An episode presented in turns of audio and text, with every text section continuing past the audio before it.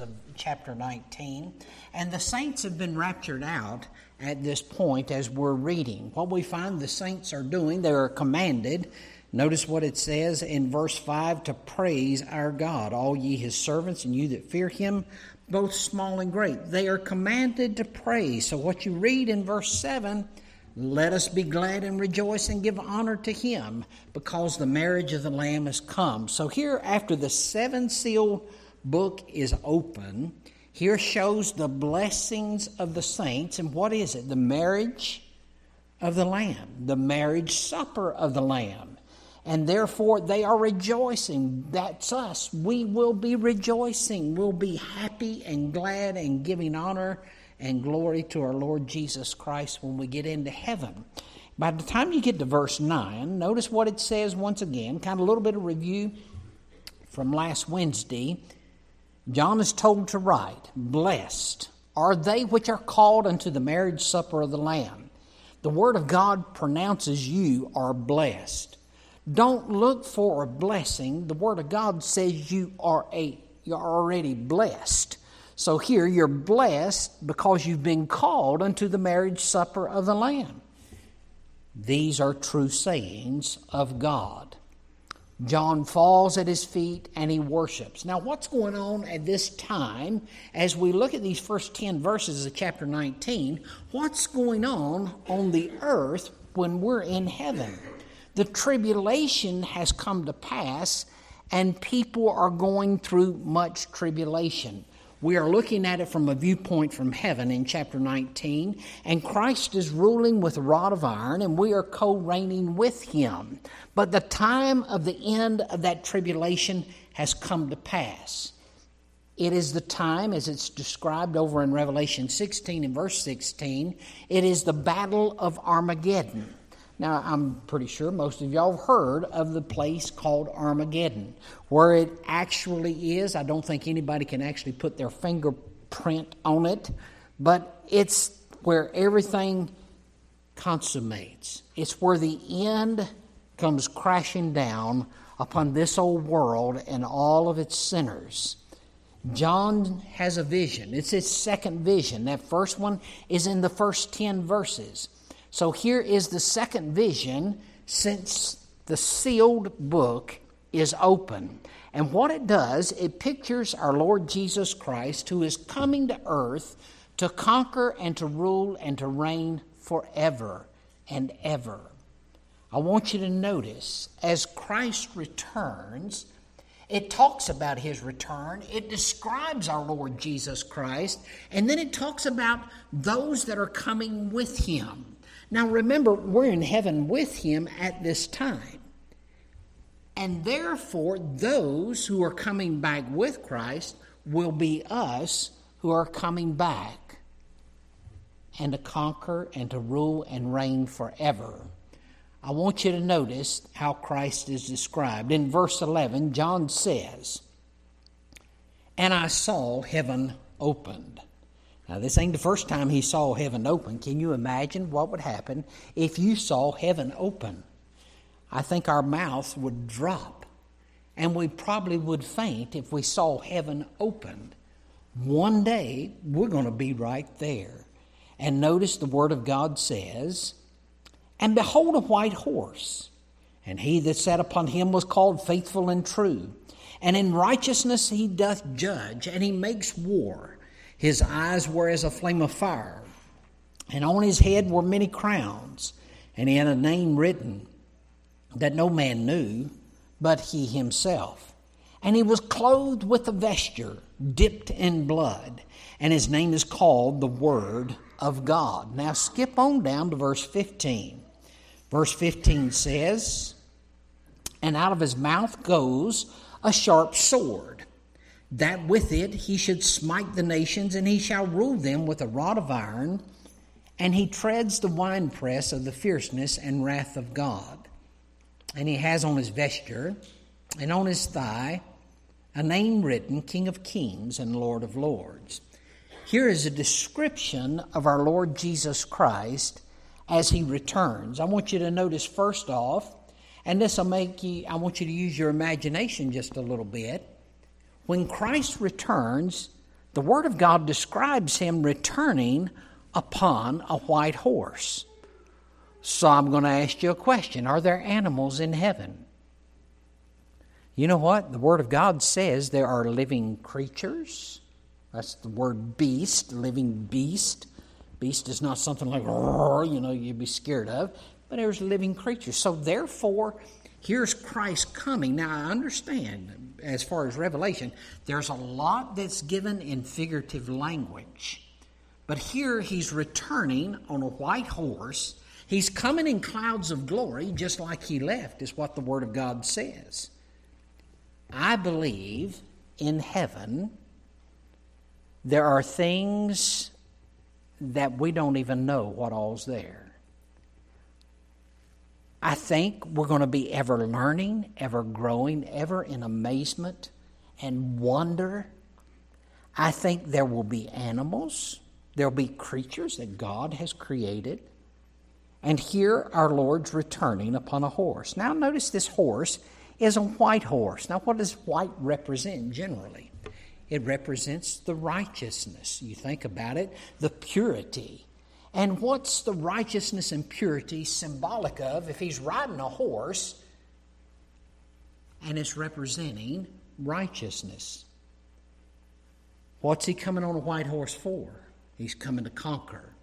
He's coming because judgment is coming down upon this earth, and let me tell you, all of his judgments are righteous and pure. He's coming forth to conquer. Listen to what it says over in Isaiah chapter 11. In Isaiah chapter 11, you actually read about this, and notice down in verse uh, 4, it says, But with righteousness shall he judge the poor, and reprove with equity for the meek of the earth. He shall smite the earth with the rod of his mouth, and with the breath of his lips shall he slay the wicked. Just by speaking, he's going to conquer. Here, notice what the Word of God says. He's coming back. He's coming forth to conquer. He's coming back, and as he conquers and pronounces judgment upon this earth, it's all righteous judgment. Notice how he has described the phrase right after that. The one who sat upon him was called faithful and true. Our Lord Jesus Christ is called faithful and true. Now, what does it mean to be faithful and true?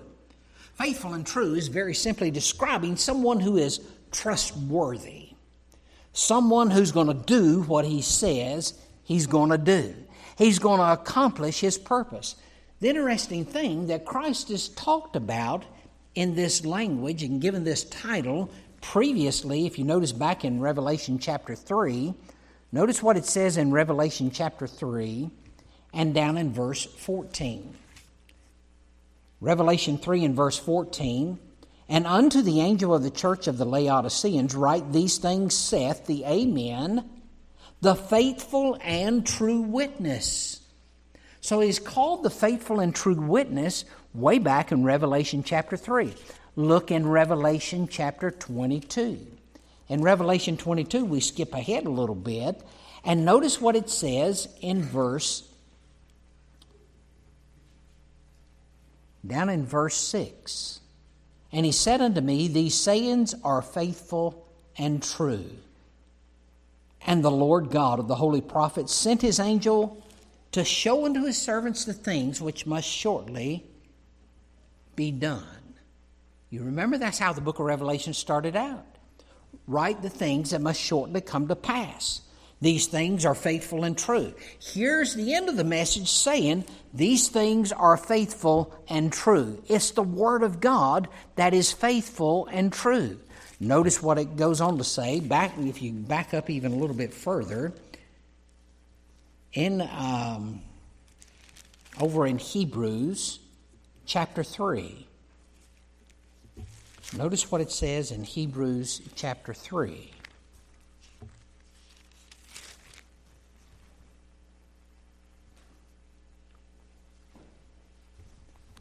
Wherefore, holy brethren, partakers of the heavenly calling, consider the apostle and high priest of our profession, Christ Jesus, who was faithful to him that appointed him.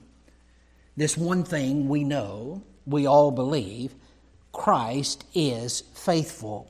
He is trustworthy, worthy of all our trust. Look in Hebrews chapter 10.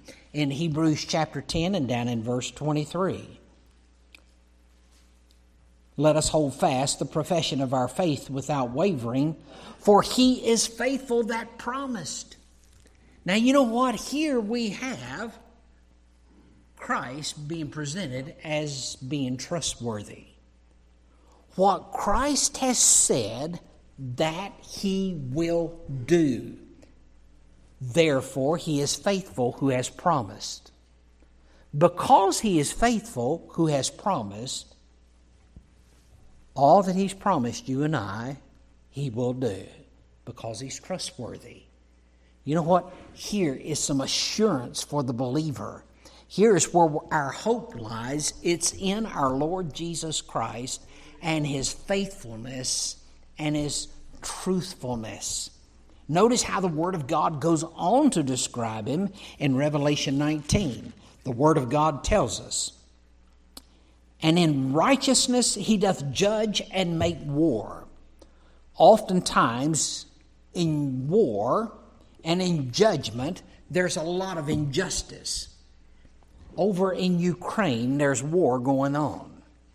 Is there unrighteousness and injustice going on? You know what? That's a big ball of wax over there. There's a lot involved, more than what you and I are seeing. There's a lot of things going on that we don't know about, not only on a spiritual level, but even on a physical level and an ungodly level, not only with Russia, that's even doing wrong. Ukraine is doing wrong, and I believe the United States is doing wrong too. There's a lot of ungodliness, ungodliness in that. But what we see here, when Christ comes, he's coming in righteousness to judge, and his judgment is righteous. And he's also coming and he's declared war, and the war he's going to have, it's going to be a righteous war. In other words, righteousness shall reign. The Word of God goes on to describe our Lord Jesus Christ. It says, His eyes were as a flame of fire. When you think about Christ and his eyes being a flame of fire, that means he sees all with a pure vision. Notice this, he's described like this already once before over in Revelation chapter 1 and down in verse 14. John, when he saw him, it says his head and his hairs were white like wool, as white as snow, and his eyes were as a flame of fire. You remember back in chapter 2, in verse 18, the Word of God says in Revelation, And unto the angel of the church in Thyatira, write, These things saith the Son of God, who hath his eyes like unto a flame of fire, and his feet are like fine brass. In other words, his eyes sees with a purifying vision. He knows your heart. You know what? He, he knows without even talking to you. He knows what you're thinking right now, and He knows what your innermost desires are within your heart. He sees as His eyes are with a flame of fire. He sees all things, even the hidden things He sees. The Word of God goes on to describe our Lord in this passage of Scripture. The Word of God says on his head were many crowns. Now, many people who think, think with me for a moment. If you take everything literal in the Word of God when it comes to the book of Revelation, and none of it is written in symbolism or by signs, which it says it is in chapter 1, but there are some people who disregard that and say, no, it's all absolutely literal. Picture Christ, and on his head are many, many crowns. Now, you know what? That's hard to picture realistically. A crown on top of a crown, maybe one to the side on the crown, and then one hanging off a piece of the crown, so they're all stacked up in a bunch of crowns. You know, what this is showing, it's showing that he has full authority. He has many crowns. In other words, he is King of kings and Lord of lords. Because he is King of kings, that's why it's displaying he's pictured as with many crowns. He's not literally walking around with a head stacked full of crowns. It's talking about the authority that a king has, and here is the king of all kings. And what is a king known for? He's known for his royalty. And here is Christ in his royalty displayed in the Word of God. Notice the Word of God goes on to describe him. And it says he had a name written that no man knew but he himself.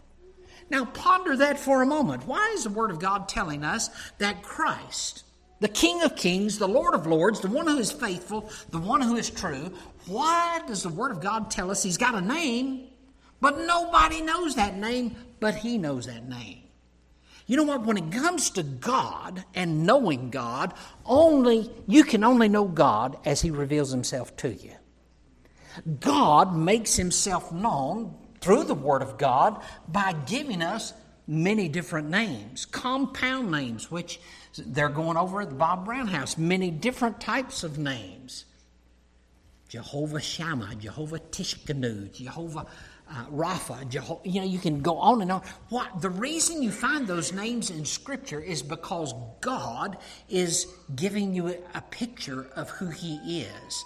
But hear what the Word of God says that our Lord Jesus Christ has a name that has not been revealed yet.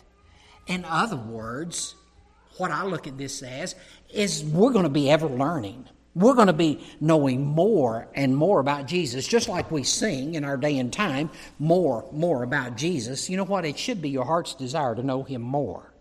There is so much, and it's inexhausted. You cannot exhaust your knowledge of the Lord Jesus Christ. You cannot exhaust your knowledge of the Word of God. You can study it and study and study it all your life long, and you know what? You'll still find something that you hadn't seen before. You can be reading a passage of scripture you've read umpteen times, and all of a sudden something just hits you. Ever happened that? Ever happened that to you? You know what I'm saying? and it's like all of a sudden your eyes are open to something, and it takes God to open your eyes to it. Here, what we find: Jesus Christ has a name, and no one knows it. Listen to what it says. I think I've got it written down in chapter 3 and down in verse 12. Him that overcometh will I make a pillar in the temple of my God, and he shall go no more out. And I will write upon him the name of my God, the name of the city of my God, which is New Jerusalem, which comes down out of heaven from my God. And I will write upon him, notice here, my new name the Lord's going to give us that new name. I find this very intriguing. Names reveal a person's character. The Word of God goes on further to describe our Lord Jesus Christ, and notice what it says in verse 13 He was clothed with a vesture. Now, what is a vesture? If you got a different translation, you might have a different word there. It's talking about a robe or a garment. So he's wearing this robe or garment, and notice the Word of God says it is dipped in blood. Now, what does that symbolize? Here is the Lamb of God with a robe dipped in blood. I believe it points to the sacrifice that he made for our sins. He suffered, bled, and died for our sins. It shows forth his finished work that he accomplished to conquer sin and death. And notice the Word of God calls him. His name is called the Word of God. Now, just the previous verse talked about he had a name nobody knew. Here, here's a name that we do know. And that word name that he's revealed to us is the Word of God. You remember what it says in John chapter 1 in verse 1. In the beginning was the Word. The Word was with God. The Word was God. The same was in the beginning with God. And the Word of God tells us down in verse 14 and the Word became flesh and dwelt among us. Jesus Christ is the Word of God. He is the Alpha and the Omega. That's like saying he is the A and Z in English. And, here in the Greek, he's the Alpha, the beginning, and He's the Omega. He's the end. He's everything from A to Z, everything from Alpha to Omega. He is the Word of God, and here's how He has revealed Himself to us. And you know what? He's got more to reveal, more to show us of all of His glory. Now, I want you to notice as we continue to read on here, it talks about the armies that he's coming with. The armies which were in heaven followed him. And notice the description of these armies that are in heaven as Christ comes on a white horse. The Word of God says these armies are coming with him from heaven, and they're upon white horses also. Therefore, that, rec- uh, that represents the righteousness and the purity. And here they're coming, and they're coming in judgment along with Christ. So, who are riding these horses that are the armies? Notice it describes them. It says they're clothed in fine linen, white and clean. So, the white horses, it shows that's purity. Here's the fine white linen who is that describing? Notice what it says as you reference other verses. Look in verse 8. Verse 8 says, And to her was granted that she should be arrayed in fine linen, clean and white, for the fine linen is the righteousness of the saints. Here is the bride of Christ. Those who believe in the Lord Jesus Christ that are in heaven, they're clothed in fine linen, white, it's the same as the armies that are coming from heaven. Look back in chapter 7 of Revelation. Chapter 7 in Revelation, look down in verse 9. And here's where the rapture happens God's going to come back, Christ is coming, and the redeemed are called out. Here it says, After this I beheld and lo, a great multitude which no man can number of all nations, kindreds, and people and tongues stood before the throne. They're no longer on the earth, they're before the throne, before the Lamb. They're clothed with white robes and palms in their hands. Notice what it says down in verse 13. One of the elders answered, saying unto me, What are these which are arrayed in white robes, and whence came they? I said unto him, Sir, thou knowest. And he said to me, These are they which came out of great tribulation and have washed their robes, made them white in the blood of the Lamb. This is the redeemed that are in white robes. They're coming as an army with the Lord. Are we not likened to Christian soldiers at times? Don't we sing Onward Christian Soldiers? Are we not in a warfare? You know what? We do not wrestle against flesh and blood. Listen, if you got a problem with me, you ain't wrestling with me. It's a spiritual problem. We don't wrestle against each other. The Word of God tells us in Ephesians chapter 6, but we wrestle against spiritual wickedness in high places. In other words, when there's problems and there's divisions and strife, it's a spiritual matter, it's not a physical matter. Here, we are seeing these armies of our Lord. They're coming from heaven, they're coming with Christ. And I want you to notice the weapons that our Lord uses in battle.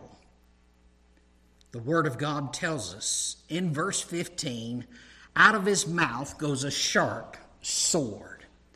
I remember the first few times I read Revelation, I imagined in my mind, here comes Christ on a horse with a big old sword coming out of his mouth, going back and forth, whacking everybody.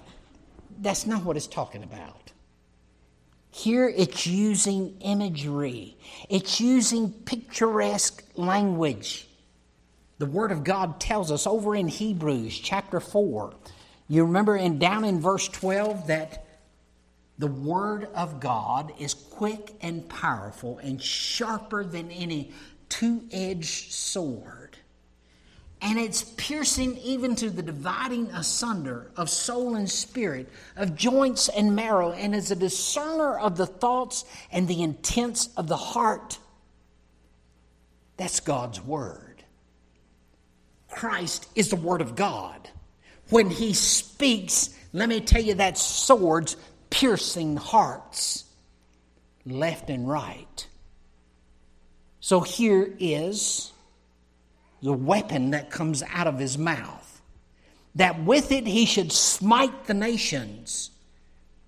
You remember he could have called uh, 12 legions of angels when he was upon that cross, but he didn't do it. All he had to do was speak the word, and poof, everybody been gone. But he didn't do it. That's the power of the Word of God, the power of Christ as He speaks.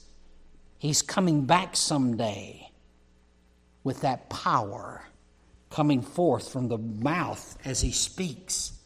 And that with it he shall smite the nations, and he shall rule them with a rod of iron.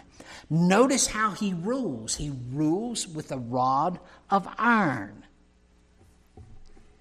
When we read over in Psalm 23, you remember that portion of Scripture, Thy rod and thy staff, they comfort me. This is not the rod it's talking about. This is a rod of iron. Rod of iron means a stern rule. Christ rules us. But when he rules us, he comforts us. The Word of God speaks of his feet. Notice it says he treads in verse 15 the winepress of the fierceness and wrath of Almighty God. It's like a winepress, and he is stomping out the enemy. Just like you would squish grapes, make wine. You get your feet all oozed in the grapes and the juice flows out. Except here is talking about wicked mankind. He treads them out as if he's in a wine press. Notice in verse 16, the Word of God says he has on his vesture or his robe, and on his thigh a name written. He is King of kings and Lord of lords. This phrase speaks of the authority of our Lord Jesus Christ. There is no higher authority, there is no greater king. He is king of all kings, and he is Lord of all lords. And that's how he's coming back. He's coming back in full authority to rule and to reign. Now, what you have from here on out through the rest of the chapter, you've got a view of Armageddon which was talked about in chapter 16 in verses 12 through 21. That gave you kind of a short viewpoint, and that was from the viewpoint of the loss in chapter 16. Here, what we have is the viewpoint from the Lord's viewpoint in chapter 7 or chapter 19 and down in verse 17. And I want you to notice what it says. We have, it's kind of like if I can give you a, a picture language, it's kind of like the war that's going on in Ukraine. There are correspondents in different areas that are report, reporting, such as in the capital, such as in other major cities. There are correspondents. Even so, in chapter 16, you have a correspondent there that's reporting, and it's from the lost point of view. Then here you have a correspondent reporting from the Lord's point of view, the redeemed's point of view. Notice what the Word of God says. It says in verse 17, I saw an angel standing in the sun, and he cried with a loud voice, saying to all the fowls that fly in the midst of heaven, Come and gather yourself together unto the supper of the great God that you may eat the flesh of kings and the flesh of captains and the flesh of mighty men, the flesh of horses and of them that sit on them, and the flesh of all men, both free, bond, both small and great. They are called to this feast. It's the opposite of the marriage supper of the Lamb. Here is a judgment feast.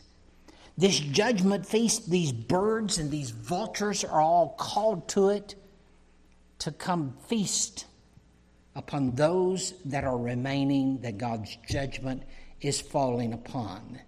And notice it gets descriptive.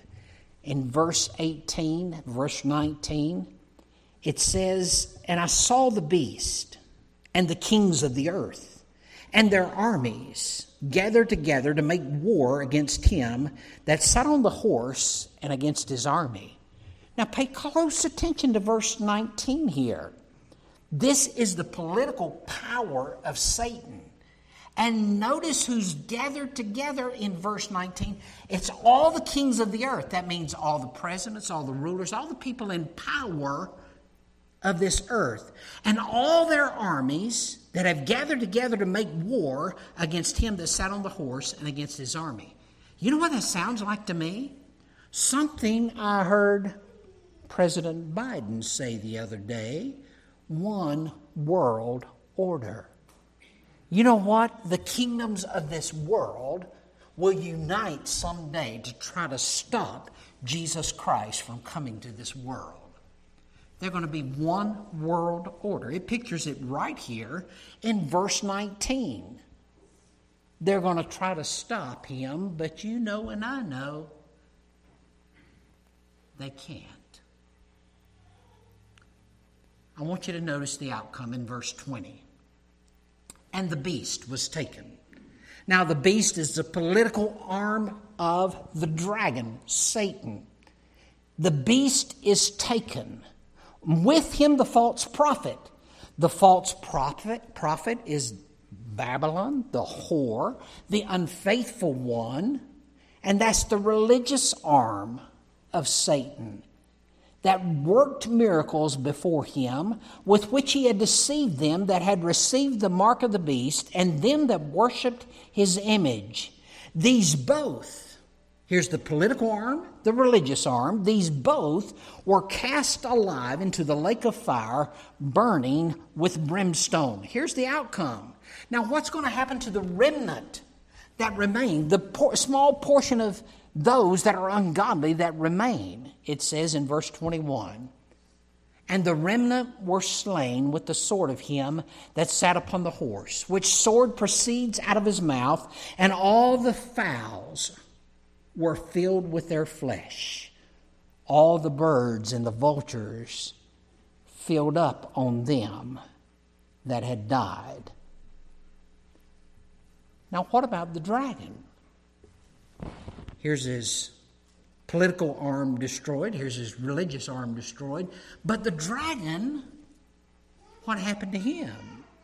Notice in the first three verses of the next chapter, and we'll stop here after verse 3. Verse 1 says, I saw an angel come down from heaven, having the key of the bottomless pit, and a great chain in his hand. And he laid hold on the dragon, that old serpent, which is the devil and Satan, and bound him a thousand years. Here's the power behind the beast out of the sea and the beast out of the earth. The beast out of the sea, the political, the beast out of the earth, the religious. Here's the power who is Satan. He is chained and the Word of God says, for a thousand years. And the Word of God says in verse 3 and cast him, this angel did, into the bottomless pit and shut him up and set a seal upon him that he should deceive the nations no more. And the Word of God says, till the thousand years should be fulfilled. And after that, he must be loosed a little season. The end is come as far as the destruction of all the wicked. But here is Satan who is bound with a lid on that bottomless pit where he cannot get out for a thousand years. Now, what happens after this period? Dot, dot, dot, to be continued. We will look at this next week. Is that a literal thousand years? Does that mean 365 days times 1,000? But yet the Jewish calendar is not 365 days. What is it talking about when it talks about a thousand years? This one main thing we do know is talking about Satan's going to be bound. God's people are ruling and reigning upon this earth. And then we're going to see what happens next week. Let's have a word of prayer. Father, we thank you for your word. And Lord, we do pray that we would have clear understanding of what you are telling us through your word. We look forward to the day of being with you, ruling and reigning and exalting you for who you are and what you've done. Lord, we pray that you give us understanding and wisdom. Help us to grow in wonder of you and awe of you with utter amazement for who you are. May we be caught up with thinking upon your glory and your majesty, your royalty. Lord, we ask that you would give us a mindset here upon this earth as we will have one day in glory where you command us to praise you. And therefore, we will be glad and we're going to rejoice and we're going to honor you. Help us to do that even so at this time. Let our mouth be filled with your praises for Christ's sake. Amen. And you are dismissed. I will tell you this a forewarning. If the rapture happens, I will not be back to explain next week the thousand years.